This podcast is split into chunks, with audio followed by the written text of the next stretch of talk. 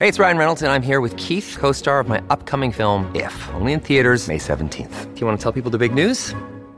All right, I'll do it. Sign up now and you'll get unlimited for $15 a month in six months of Paramount Plus Essential Plan on us. Mintmobile.com slash switch. Upfront payment of $45 equivalent to $15 per month. Unlimited over 40 gigabytes per month. Face lower speeds. Videos at 480p. Active Mint customers by 531.24 get six months of Paramount Plus Essential Plan. Auto renews after six months. Offer ends May 31st, 2024. Separate Paramount Plus registration required. Terms and conditions apply if rated PG.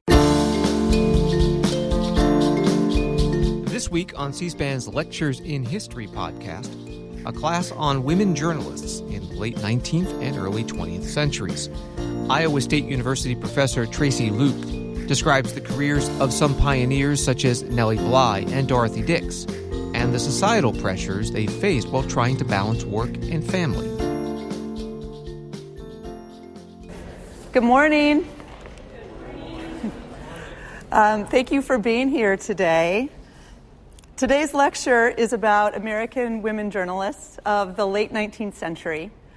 This is one of my absolute favorite things to talk about, as I'm sure you all can imagine. So I'm just going to dive right into it. The title of today's talk is Stunt Reporters and Sob Sisters. And that's because these labels represent a new kind of job that emerged for women at the end of the 19th century. And I want to tell you the story of how some pretty um, bold and remarkable women um, seized the opportunities created by the circumstances of their time to carve out a public space for themselves and to make a voice for themselves and for others when women's voices were not um, welcomed or, or respected that much. So, uh, history is always the story of individuals responding creatively to the conditions and circumstances in which they live. Um, and so, to really understand how um, this unfolded and how this new type of job, that being a newspaper reporter, um, in some of the biggest cities of the country, to understand how this came about, we really have to back up and talk about the business of journalism in the 1800s. And specifically, I want to talk about a new business model that emerged in the 1830s called the penny press. Okay, this was a new type of newspaper um, that began in New York City, right? Any ideas why it would have been called the penny press? It was cheaper? It was cheaper, absolutely. Yep, it was sold for a penny. Um, you know, this was a new idea in journalism. Until then, newspapers had been sold mainly by subscription. They catered to the business class and political elites, and they were far more expensive. They cost um, about $10 a year for a subscription, which was a lot of money back then, um, and up to six pennies for one issue. Um, the idea for a cheap newspaper actually didn't come from a journalist at all. It came from a medical student named Horatio Shepard, who noticed as he walked to medical school um, in New York City how many vendors were on the streets selling things for just a penny. And what he noticed was that people were willing to buy anything for a penny. You know, they were, they were willing to give up a penny pretty easily. So his idea was why not sell a newspaper for a penny, right? And fill it with content um, that would be um, of interest that particular day, that would be entertaining, that would um, you know, give people um, a reason to buy it. So he tried, this medical student, uh, with the help of our friend Horace Greeley. You remember him of the New York Tribune. Uh, and it failed. It didn't work out for him. However, other people took up the challenge and made a go of it. So these newspapers, these penny papers, had some characteristics that made them different. Um, for one thing, they catered to the masses, right? Because the idea was to sell at a high volume, to sell a high volume of newspaper at a low price, as opposed to selling just a few newspapers at a really high price, right? So, in order to appeal to as many readers as possible, they wrote in a more conversational way. They wrote stories um, about the city in which people were living. They wrote stories about crime. They, um, they wrote everyday kind of news, right? They were catering to the mass over the class, so to speak, right? Um, so, what else? They were competitive. As more and more of these newspapers cropped up, they began competing with each other for the most up to the minute information. They, um, they wrote um, tall tales sometimes, scandalous um, types of things. And the biggest difference was that now, because their purpose was to attract lots of eyeballs, they could charge more for advertising, right? So this is a shift in the business model of journalism, and it's one that's probably still recognizable to you today, right? The idea is to sell the content pretty cheaply to attract a high circulation or lots of readers, and then to charge advertisers for the opportunity to reach those readers. Uh, the first of these newspapers was started by Benjamin Day in 1833. It was the New York Sun. Um, you can see there it even says price one cent. Um, and the motto of the New York Sun was, It shines for all. Why that motto? Well, because it was aimed, again, at regular people, not just opinion leaders, right? Um, th- this was possible for a lot of different reasons um, from the period, right? For one thing, urban populations were growing, um, the economy was growing, you had a middle class that was growing, so more people were able to buy newspapers, but also um, advertisers were more interested in reaching those people. Literacy rates were growing, democratic reforms, expanding uh, voting privileges were giving um, you know, average Americans uh, a feeling of more enfranchisement, um, a greater interest in, in the affairs of their communities. Um, and steam power, of course, was making it possible to print many more copies of these newspapers than could have been printed by, before. But again, if you print a lot of newspapers, you have to sell a lot of newspapers. So what do you think happened? How do you sell how do you sell newspapers? How do you get attention? How do you attract attention? What do you think what do you think they did? Any thoughts? Say that again? Absolutely. Oh, yeah, you get out on the street and you sell newspapers. Yeah. Yeah. And, you know, maybe you sensationalize a bit, right? Um, and that is, in fact, what the New York Sun was, was known for. It, um, one of its, um, its, its most successful uh, sort of series of stories was called The Great Moon Hoax. And this was a series of stories in 1835 in which the New York Sun reported that life had been discovered on the moon. They reported on um, a, an article that had been written in a Scottish journal um, allegedly reporting this discovery. Um, there uh, allegedly was plant life and fauna on the moon, and um, even some, some winged bat like creatures that um, resembled the flying monkeys in The Wizard of Oz much, much later. But um, in 1835, that's what they said lived on the moon. Well, of course, this was a tall tale. Of course, it was a humbug. Of course, it was made up. And all the other newspapers called out the New York Sun for making this up. The New York Sun, however, never admitted it and not only that, but its circulation rose um, to rival that of the Times of London, which was by then the most read newspaper in the whole world. So this put the New York Sun on the map. It was fun, it was entertaining. Um, they reported on um, um courts and, and, and police reports and crime. This hadn't been done before. Another type of, or another uh, newspaper that was founded about this time was the New York Herald, founded by James Gordon Bennett in 1835. His was a little bit different. His mission was to provide a correct picture of the world, to give people information about their city, um, and to be independent of politics, of religion, of the elite at that time. He shocked readers with this, by the way. He, um, he came out and said, you know, we don't um, practice any particular religion. You know, we're not Protestants, we're not Catholics. Um, he called things what they were. He used really frank language. Um, if you can believe it, he used the word legs in his newspaper instead of limbs, right? Um, scandalous, right? He used, um, he used words like pantaloons. He, he actually called things what they were. Um, and he dared the, the, you know, the, the, the folks in power, the, the upper classes, to, um, to challenge him. He was extremely innovative. Um, a lot of what we recognize in journalism today uh, was a result of Bennett's innovation. He um, came up with the idea of personal ads to create more revenue for his newspaper.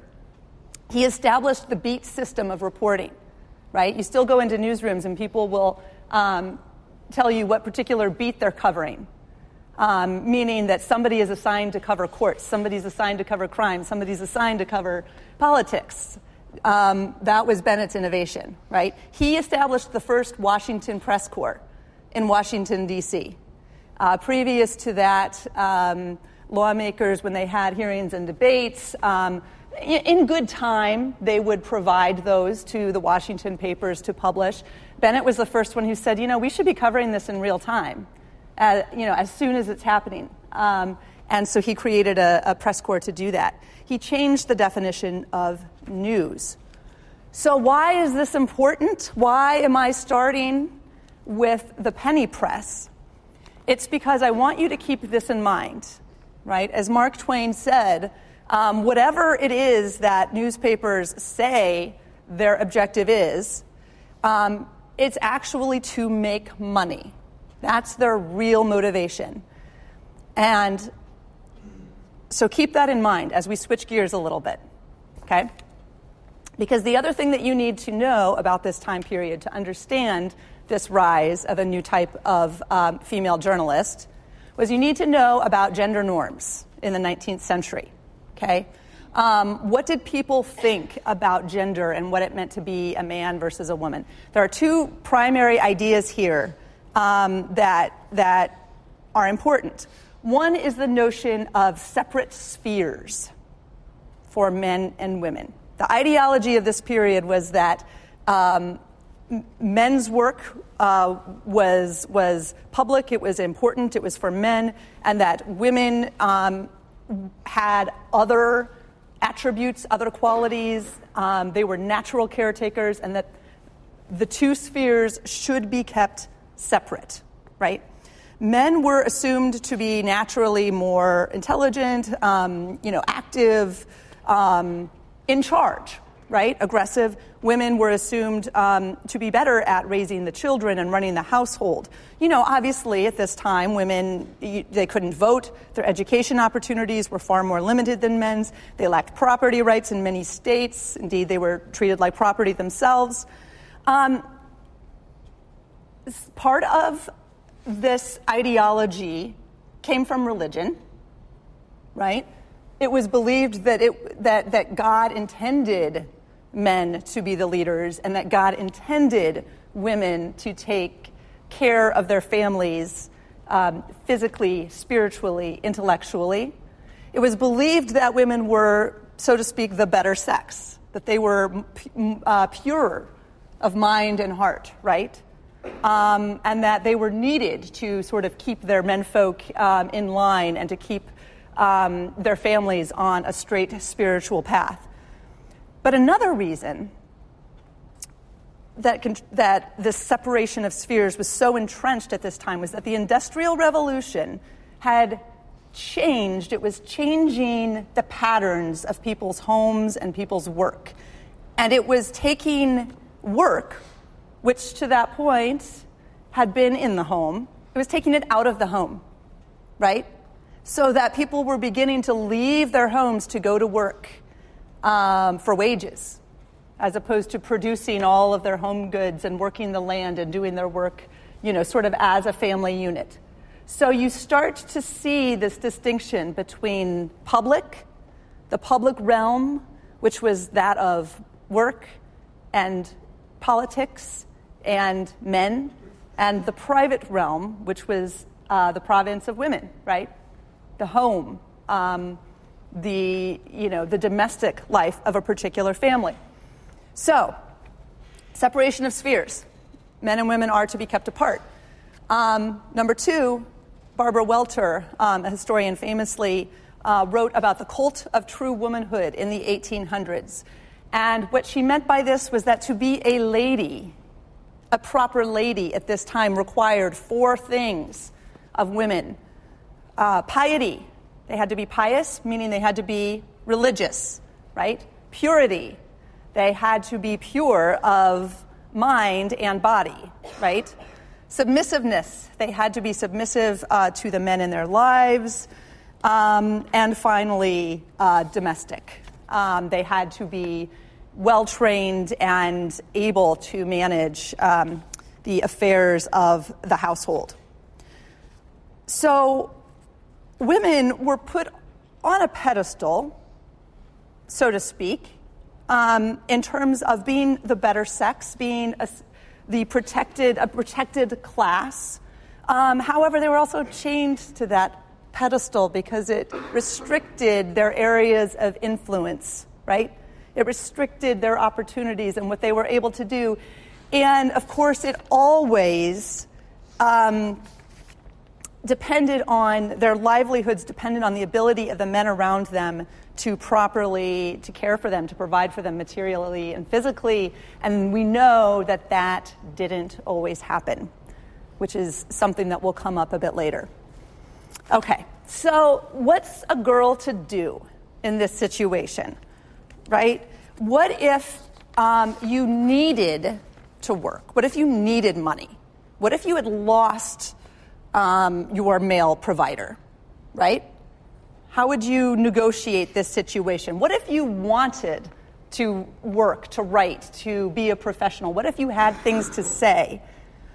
What kinds of strategies could you use? Well, there are two women who I think really illustrate um, the response to these types of conditions. And if you look at them, they look very similar, right?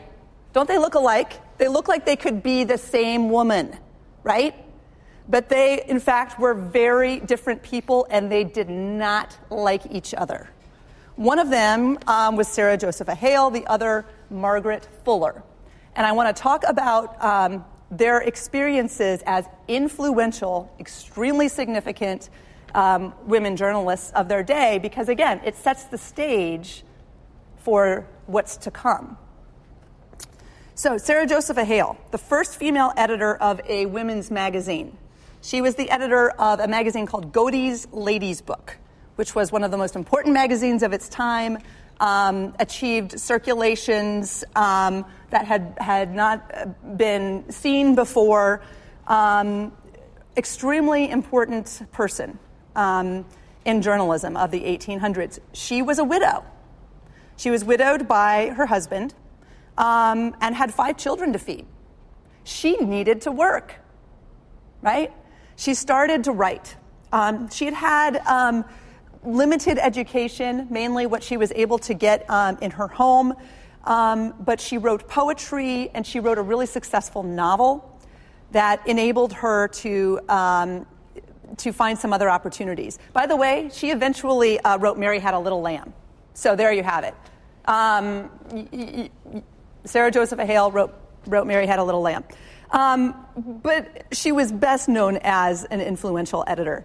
Um, she was the embodiment of a lady for her time. She had impeccable taste in fashion and home decor and literature. She was as traditionally feminine as one could get. She was deeply religious, right? And she used her editorship of this magazine to tell other women how they could best live up to God's plan for them how they could best care for their families and their children, right? Um, she was a strong advocate uh, for equal education for women. She helped found Vassar College, which was a, um, a women's college. Um, she believed that women should be uh, physicians, right?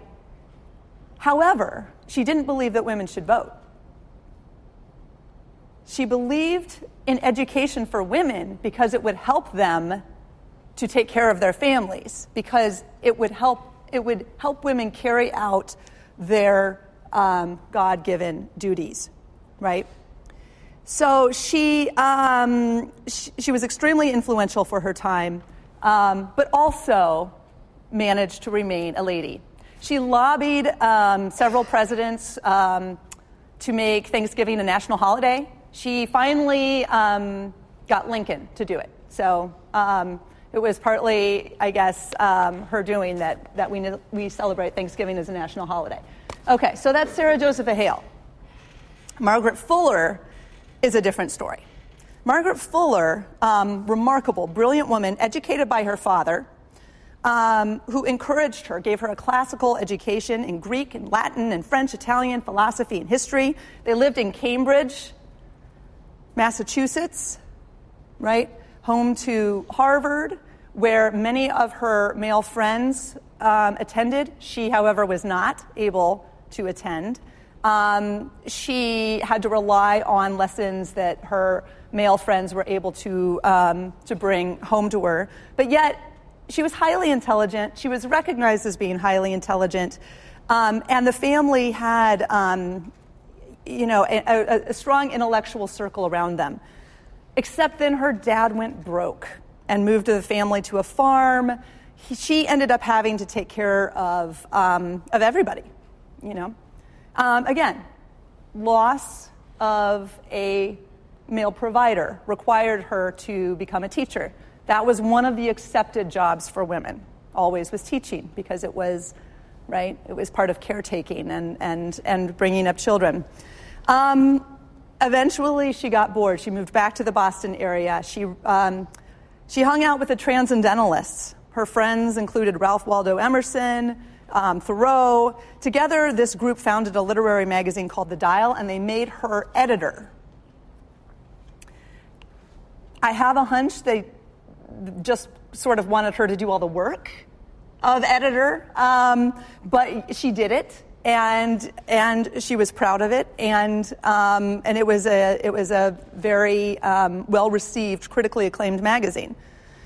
Um, so she's in this circle of friends. She's, you know, moving and shaking with some of the, you know, deepest thinkers of her time. Everybody knows that she's brilliant, she's capable, she's got stuff to say. Oh, except nobody wanted to marry her because she wasn't perceived as being ladylike, right? She wasn't doing what Sarah Hale was doing. She was not you know, fulfilling some kind of traditional image of what it meant to be um, a lady. And this frustrated her deeply. Um, she, um, she wrote a book in 1845 called Woman in the 19th Century, um, a feminist book. Um, she got the attention of Horace Greeley. Again, you notice he keeps coming up, right? Horace Greeley of the New York Tribune, who was impressed with her, who hired her to be a literary critic. Um, she's not in the newsroom. She's, write, you know, she's writing from home. She's a correspondent. But Greeley gives her some opportunities that hadn't been available um, to women before. And she becomes the first female foreign correspondent. He sends her to Europe, and she uh, responds with um, letters and correspondence about goings on in, um, in all sorts of countries. Um, Sarah Hale thought that Margaret Fuller was not a good role model. And this is what Sarah Hale had to say about Margaret Fuller. She thought that she was ignoring the one true book. Okay, what, what, what is the one true book, do you think? Yes, thank you, the Bible, yes. Um, and that, that Fuller, according to Hale, was proof that the greater the intellectual force, the greater and more fatal the errors into which women fall who wander from the rock of salvation, Christ the Savior. So Fuller was influential, right? But she also, um, you know, was, to be honest, sort of, she was treated as sort of a freak. She didn't get to be, you know, both a public intellectual and a brilliant writer and a traditional woman. It just wasn't, it wasn't in the cards for her.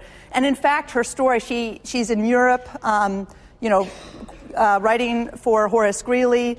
Um, she meets um, a guy 10 years younger, Giovanni Angelo, which sounds, I don't know about you guys, but Giovanni Angelo sounds pretty exciting to me.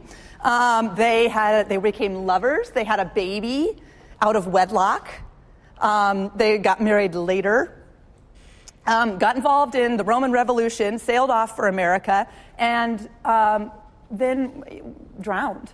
They're shipwrecked off the coast of um, Fire Island, and, uh, and they drowned, and their bodies were never found. Isn't that sad?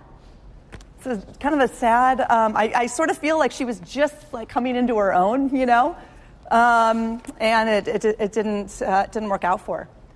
All right, so this was the model for women in journalism in the 1800s, which sets the stage for Nellie Bly, who is a name I'm sure you all have heard, right? I mean, when, you, when people talk about um, the history of journalism and the history of women in journalism, Nellie Bly's name always comes up. You know, she has her own stamp. She's, she's very well known. And the reason she's so well known is because she was extremely significant. Okay, so two pieces of context increasing commercialization of the press, right? Publishers in it for, for money, trying to drive up circulation, get eyeballs. On the one hand, um, women caught in this sort of dilemma. On the other hand, traditional femininity, right? Um, versus, you know, um, a profession, a writing life, not being able to negotiate it very well. How are these things going to come together? They came together um, in the form of Nellie Bly. So, Nellie Bly was born Elizabeth Cochran. Uh, she was born in Pennsylvania. Her father died. Are you, are you sensing a pattern? Her father died when she was young, when she was just six years old. Uh, her nickname was Pink, by the way, um, which I think is, is neat. Um, her father had been married before. He had a, and had something like 10 children. Um, she was a result of the second marriage, um, five children in that family. And when he died, he hadn't left any provisions for the second family. So they were broke. So again, she, um, when she was a teenager, she went off to school to become a teacher because um, if a woman uh, was smart and wanted to work, that was often what she did. Um, but when she read a newspaper column in a local Pittsburgh newspaper that called women, working women a monstrosity, her future changed. She wrote an angry letter to the editor of the newspaper um, because she knew from her own experience and from that of many other women that it was necessary for women to work a lot of times, right? And so, what were they to do? She also knew from her mother's experience. Her mother, after the death of Nellie's um, dad, her mother had, had um, married um, an abusive man, and that situation had not worked out. So Nellie Bly was really aware of some of the, um, the scary predicaments that women uh, could get themselves into and, um, and had sympathy for it. So she wrote an angry letter to the editor of the newspaper in response to that column. And he was so impressed that he hired her to write for him and gave her the pen name, Nellie Bly. Um, she was feisty. She gave voice to people and issues that had not gotten a hearing before. She, um, the paper confined her to the women's page, which by this time newspapers had, um, had begun to publish um, as a way to draw in women readers. Because remember, new business model, advertising, eyeballs. Um, women are making a lot of the purchasing decisions for their families. Advertisers want to reach women. The newspapers start women's pages and are now more interested in, um, in this type of content, right? So that's where they, they, they try to keep her writing about fashion. They try to assign her stories about flowers and the stuff that would have made Sarah Josepha Hale really happy, um, except she just kept busting out. She wrote stories about divorce laws called for a reform of uh, divorce laws, um, largely because of her mother's experience. She wrote about um, the conditions for women who worked in factories. She wrote about um, the medical treatment of the poor, right? She even convinced the uh, Pittsburgh paper to send her to, to Mexico. Um, and it was there that she really started to get this taste of adventure. She came back, and the newspaper tried to uh, put her back on the women's page, and she said, You know, I'm, I'm bored. I'm going to go to New York. And uh, she left a, um, a note for the columnist who had called working women a monstrosity that just said, Dear QO, that was his pen name. Dear QO, I'm off for New York. Look out for me. Bly. So she tried her luck. For six months, she tried to get someone to hire her, um, knocking on doors. Um, she couldn't even get a meeting because at this moment, women are not in newsrooms, right? So even the Margaret Fullers, even the few women who are able to write and get published are not doing it in a newsroom. And if they are, they're in the women's section, they're segregated. The newsroom was a dirty, um, you know, interesting place, but it was not thought to be an appropriate place for a lady, right? And that's where she wanted to be. She finally gets John Cockerill, the managing editor of the New York World, to take a meeting with her. Now, the New York World, you might remember, is owned by Joseph Pulitzer, right? Who at this point is um, competing with other newspapers um, in New York City. One of his chief rivals, of course, is William Randolph Hearst, who owned uh, the New York Journal, right?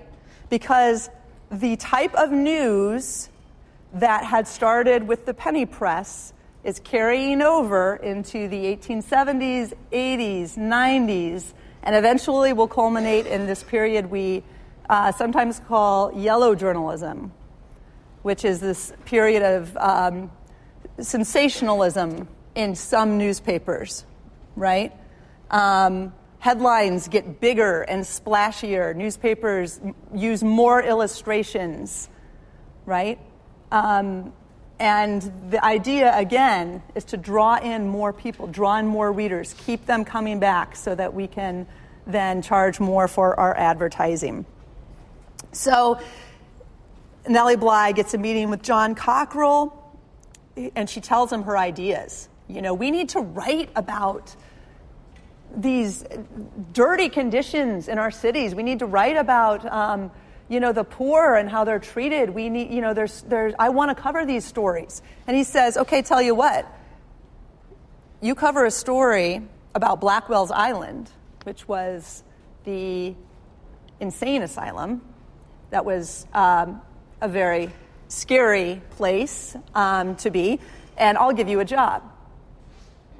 She takes the challenge and she fakes insanity, which, to be fair, wasn't entirely difficult to do at the time, right? Um, especially for a woman. Um, for a woman to get thrown into an insane asylum, all it, all it took was her husband saying, Yeah, you know, she's crazy, and, you know, they'd lock her up for real. Um, so she fakes her way into this insane asylum. Um, and, and with the promise that the paper is going to send a lawyer to break her out, which eventually it does. She writes a 10 part dramatic series um, that is called 10 Days in a Madhouse. Um, the paper runs it with illustrations and it tells about the awful conditions and mistreatment of the patients there abuse, unhealthy food. Um, you know, poor, um, poor treatment, dirty conditions. Um, it was so, it was such a big deal um, when, it, uh, when it was published that it resulted in an official investigation of the asylum. Additional money was put in the budget to improve conditions there, and reforms were made.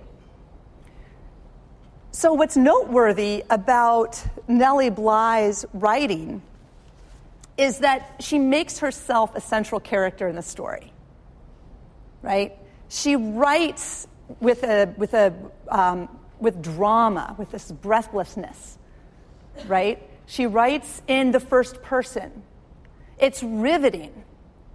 And it keeps people it keeps people coming back. Um, we might consider this investigative reporting, in fact.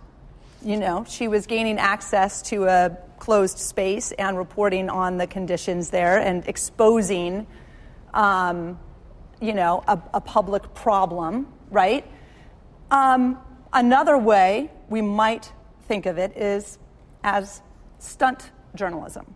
Now, stunt journalism is a term that is often used to denigrate what people like Nellie Bly did because she didn't just fake her way into an insane asylum, she also um,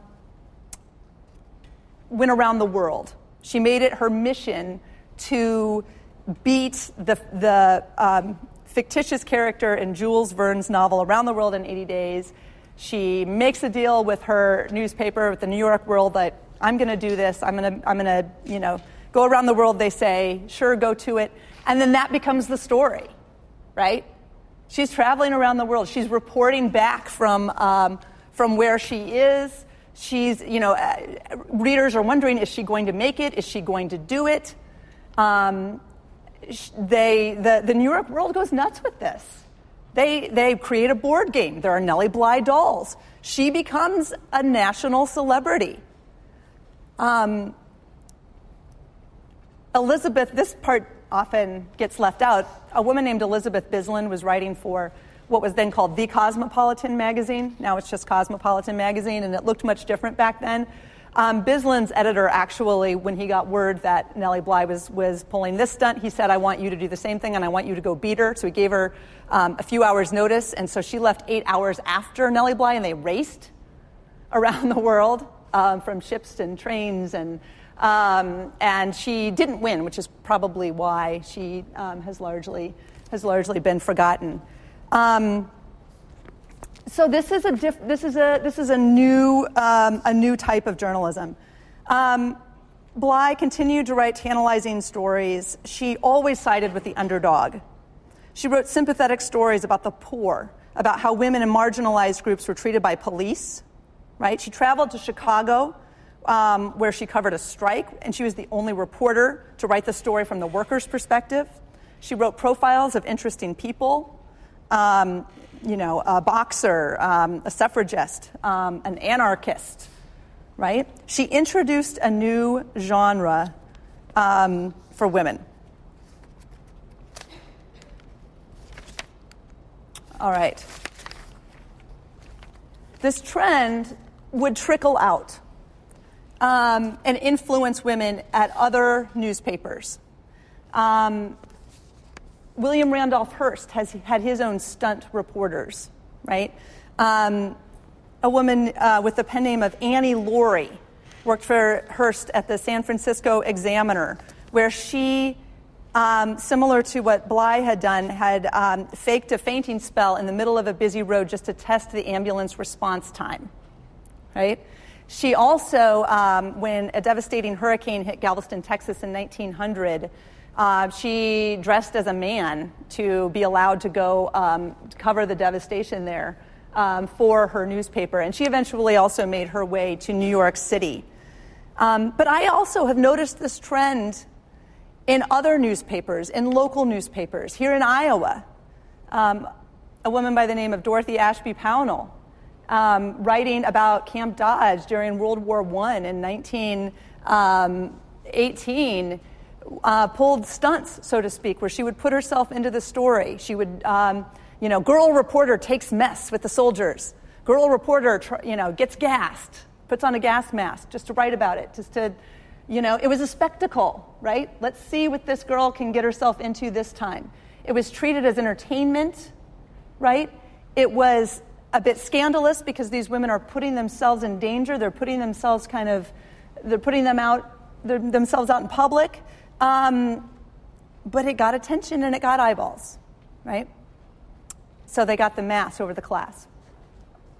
Now, a twin type of role that emerges at this time, um, with the that's often given the derogatory name of sob sister, is uh, well embodied by a woman named Dorothy Dix. Um, she was the pioneer of advice columnists.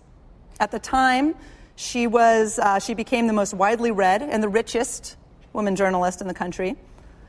Her name was Elizabeth Meriwether Gilmer. Um, she began her career in New Orleans. She was married, um, but you guessed it, she was also widowed. Her husband had been mentally unstable, had a lot of problems, and eventually he died, meaning that she had to find work.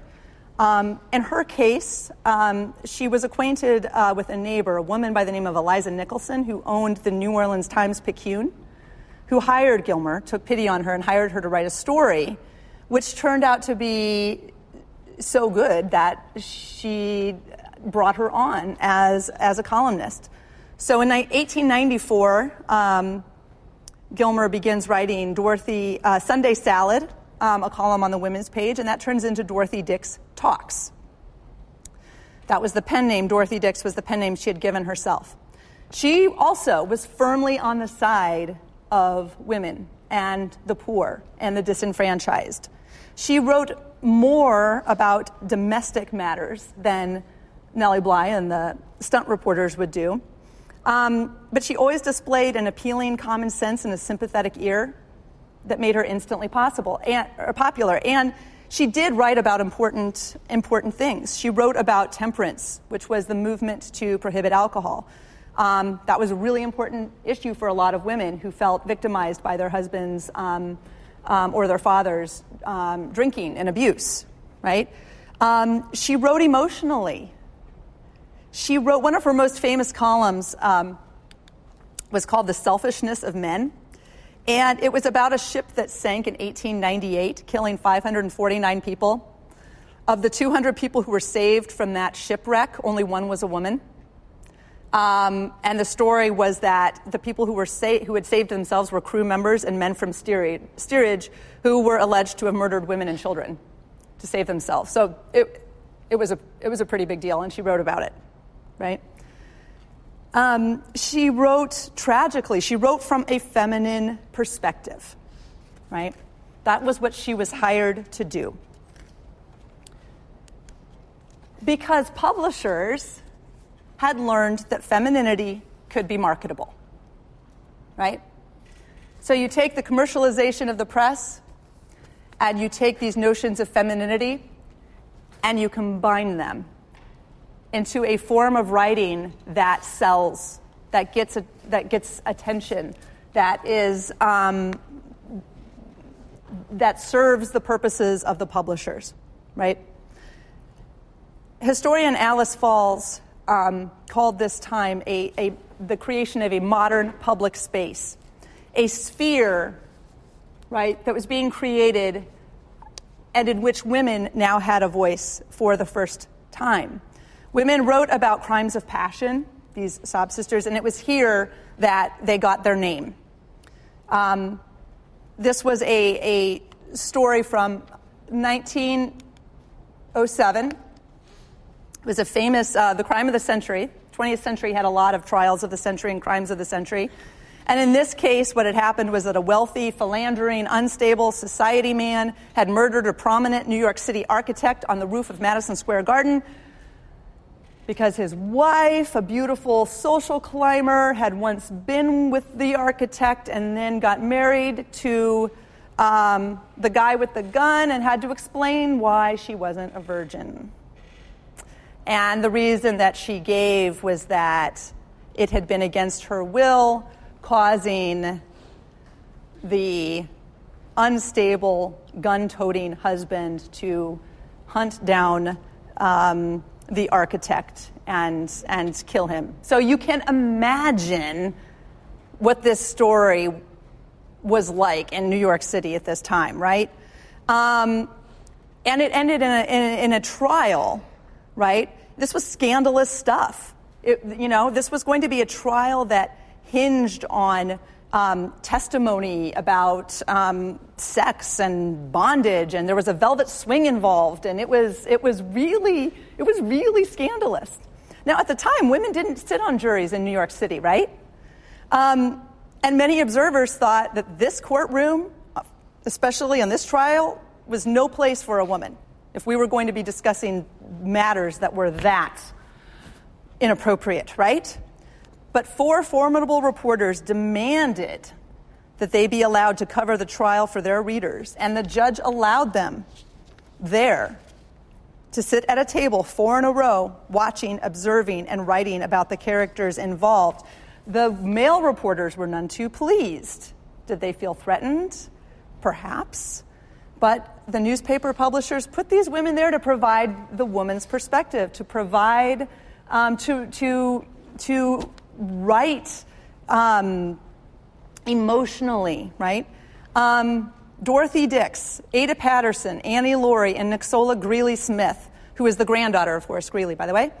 Um, one of the, the male colleagues wrote a column saying this is a travesty, these women should not be here, they should not be allowed, and he called them sob sisters, and the label stuck, right? But what I want to say about this is that this influenced generations of women to come. So while these women may not have been respected, while they may have been um, treated as girl reporters, as spectacles, right, as sob sisters, they found a way to make their voices heard, right? They found a way to raise issues that weren't being discussed. They found a way to advocate for themselves and for other women and marginalized people. And moving forward, a lot of women wore this label proudly. Um, the woman I had mentioned before from Iowa called herself a sob sister, but she wore it proudly because it enabled her to do a type of work that she enjoyed, that she found, um, that she found professionally uh, fulfilling, right? So, pioneers like Nellie Bly and Dorothy Dix inspired women to flock to newspapers at the end of the 1890s and into the 20th century. When Nellie Bly started her career, only about 5% of journalists were women. Um, that would rise to about 25% in 1930. So we see a real influx of women into the newsroom about this time. Um, and I think it's important to note that these women were doing what women had not done before. And they, they were not following the model of Sarah Josepha Hale. They were not even following the model of Margaret Fuller. Um, but their gender was working for them, right?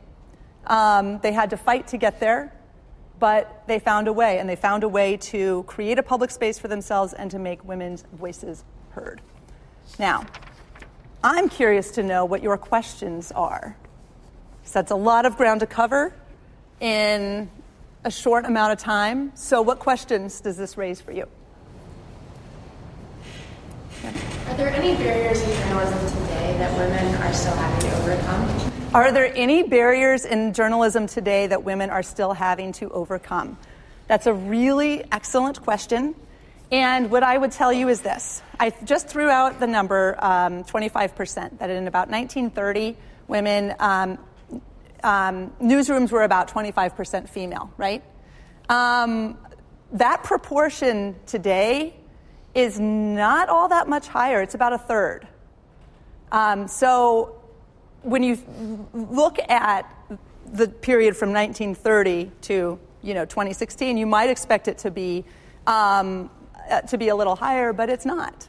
Um, it, it, it's it's remained stuck at about um, you know I would say 36 percent for um, for quite a long time. So I think I think it's a really I think it's a really good question. What I will say is that the history of women in journalism shows that these individual women often created jobs for themselves by creating something new, a new genre. So Nellie Bly created stunt reporting. It was a new thing. It hadn't existed before. It was successful.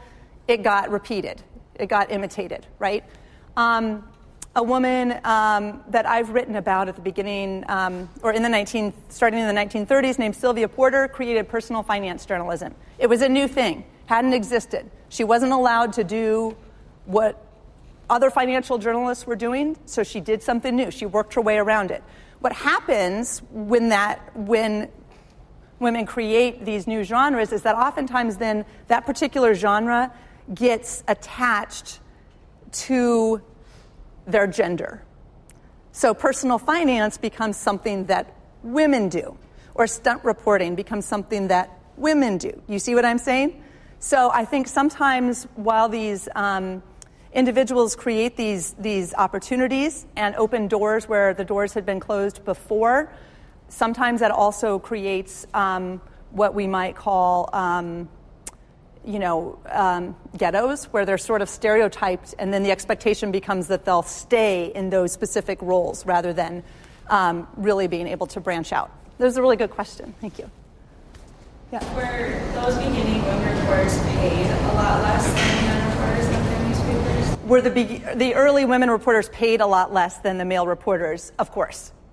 Absolutely. Now, Dorothy Dix, I mean, some of the enterprising women. Um, could, um, who, the ones who were really smart about it, she trademarked her name, she became syndicated, she, um, she became pretty wealthy, but that was few and far between. For the most part, um, yeah, and, and they were not hired as full time salaried journalists, right? Usually they had to prove themselves by doing freelance work, getting paid space rates, meaning they got paid like per column inch or um, you know, f- for the content that they that they provided. That was a lot different than than getting a salary. So, you know, so yeah, absolutely. And the expectation too was that men were the breadwinners. So even if a woman didn't have a male provider, it was still um, it was still assumed that she wasn't a breadwinner like a man would be in a similar situation. Was it just women that had pen names, or did all uh, reporters have pen names and protect themselves? Did, okay, so did was it just women who had pen names, or did all reporters have pen names to protect themselves? Um, pen names were they were used by both men and women, more often by women. Um, you know, but you saw, I mean, Mark Twain, obviously, Samuel Clemens went by Mark Twain. You had columnists uh, men who wrote column, newspaper columns often gave themselves a pen name to give a persona to the column. Um, women used pen names more often, though, um, to protect themselves because it wasn't necessarily um, res- respected that they were being so sort of public with themselves, right? Um, and also because depending on what they were writing about, and you see this as we move into the 20th century, women start using initials um, to hide their gender. So while Nellie Bly and Dorothy Dix chose very feminine um, pen names because their reporting was um, very gendered, right? Um, if a woman wanted to wanted to write about something that was um, not gendered, that so to speak, that was you know in finance or politics, she would often use um, initials, um, so that you know you couldn't you couldn't see that she was a woman. There's a question here. Um, I guess when you said that the, the, the percentages kind of stayed the same with reporters, um, I guess why is that? Do you see that like changing in the near future? Okay, so when you look at the, the ratios of um, women to men in the newsroom, why is that? And do, um, do I see that changing? Um, another, that's a really, it's a really good question. Um, and, and the reason it's so interesting is that um, classrooms in journalism and mass communication um, are about two thirds women, right? In our programs, it's about two thirds women. And then you, when you look at newsrooms, that the ratio is flipped. So full-time journalists working in news organizations, um, you know, women hover around, you know, 36%. Um, and the higher you go, sort of in the ranks, the lower that percentage gets. So that women um, today are about, I say, I think 18% of, of, publishers, right? Why is that? Which is a really good question. My scholarship and others' scholarship has shown that it's an issue of culture, and this relates to my earlier response about individual people finding ways to be successful when there are um, constraints, right? Finding ways to work around discrimination, finding ways to, um, you know, to to um, use what they have, use their resources to make their way. But that's different than the culture of a place changing, right? So, like for these early women, right, letting one woman, two women, three women into a newsroom, you know, is a lot different than the newsroom changing, right, to incorporate these women's voices, experiences, and perspectives, right? So I think what, what you find when you look at the history is that a lot of times, even as numbers go up, um, and this, isn't, this doesn't just apply to women, but it applies to um, racial and ethnic minorities um, and, and other um, you know, places where we see issues of diversity. Um, just you know, hiring people who are different um, and bringing them into a system that remains the same, right? doesn't do much to encourage real inclusion or diversity of perspectives over the long term. So my my position is that it's a it's an issue of culture. You know, it's one thing to come into a newsroom; it's another to change the culture. Yeah. In terms of sports journalism, yes. Do you think the history of women has part of that? What's, what's the history of women in sports journalism? Um, another really great question because into um, the 20th century, you know, women had to fight really hard to be um, allowed to cover, especially men's sports, right? It, sports, some of these areas, sports and politics, um, hard news, were, are considered very masculine beats. Um, and so women really didn't get to cover sports in, um, in, any kind of notable numbers until the 1970s after, you know, um, affirmative action policies um, and, and even then, there were um, you know, lots of issues surrounding um, access to athletes, um, locker room interviews, um, you know, harassment on the job. So I would say that it's, um, you know, sports is, is one of those areas that was sort of the last to kind of become more accepting of women, and it's still work in progress. Yeah. All right. So through your research, do you have a favorite or more influential female in journalism of this time? Okay. So um, based on my own research, do do I have sort of a favorite? Um, do I have a favorite journalist? I, you know, I have to say that um, the person that I, I, I um, that I wrote about, I wrote a biography of Sylvia Porter, and she's still probably my favorite um, female journalist to talk about. Um, she started working during the Depression. Her father had died, um, but she was, you know, she was brilliant. She started working the, during the Depression. Um, she wanted to cover finance, and she um, created a real empire. I mean, she became a, a, brand. She was read by 40 million people. and what's interesting to me about her is that people don't know who she is now. But at the time, she was as well known as Oprah, you know, uh, Martha Stewart. She made the tops of the list of the most influential women. Um, but, you know, but, but history is full of, of um, interesting people, and certainly, you know, some of these women are, are fascinating as well. Since you mentioned that um, most of these female journalists um, like wrote about women's suffrage, did they meet with any of like the suffragettes, or, if, or did they like actually go to meetings or talk with like that's a really good question. So, did these women um, meet with the suffragists, write about the suffragists, um, and were they involved in, um, in the suffrage movement, right? Um, Nellie Bly did. She interviewed uh, and wrote a profile of Susan B. Anthony, right, a famous suffragist. Um, and they, they did write profiles of women who were part of the movement. Um, and even if they were supportive of the movement, however, I want to say that these women are different from um, say, Amelia Bloomer, who was an editor of a women's suffrage newspaper. So they, these women, the women working at newspapers, are not part of the movement. They cover the movement, Um, but there's a separate type of uh, female journalist who is, um, whose journalism um, serves the movement and who, who is part of it, right? So you have separate sort of suffrage newspapers and publications that are, um, you know, politically involved and engaged.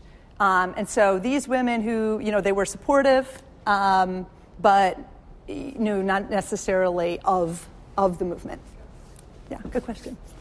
Yeah, Ken. Do you think that there's going to be a type of stunt journalism today that could make someone as famous as Nellie Bly? Do I think there's going to be a type of stunt journalism today that could make someone as famous as Nellie Bly? That's a really interesting question. I wonder if it exists, right? Um, with social media, it would seem that um, that it, that something similar could um, absolutely. I can I can I can envision it.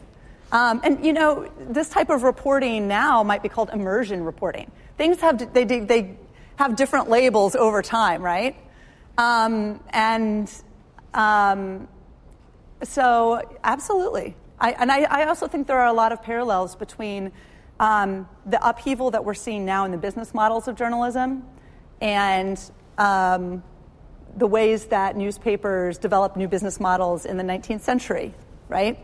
Um, the model of charging for advertising and aiming for high circulation, you know, that may not be panning out uh, for news organizations on the internet, so they're going to be developing a different model, and who knows what we'll see after that. So, yeah. Um, were women in households and in the public absorbing media on like a daily basis, or was there any, you know, backlash from husbands or families to like not read about Nellie Bly or other types of Oh, good question. Were, were women at home um, engaging with this content on a daily basis? Were they reading it? And was there any backlash?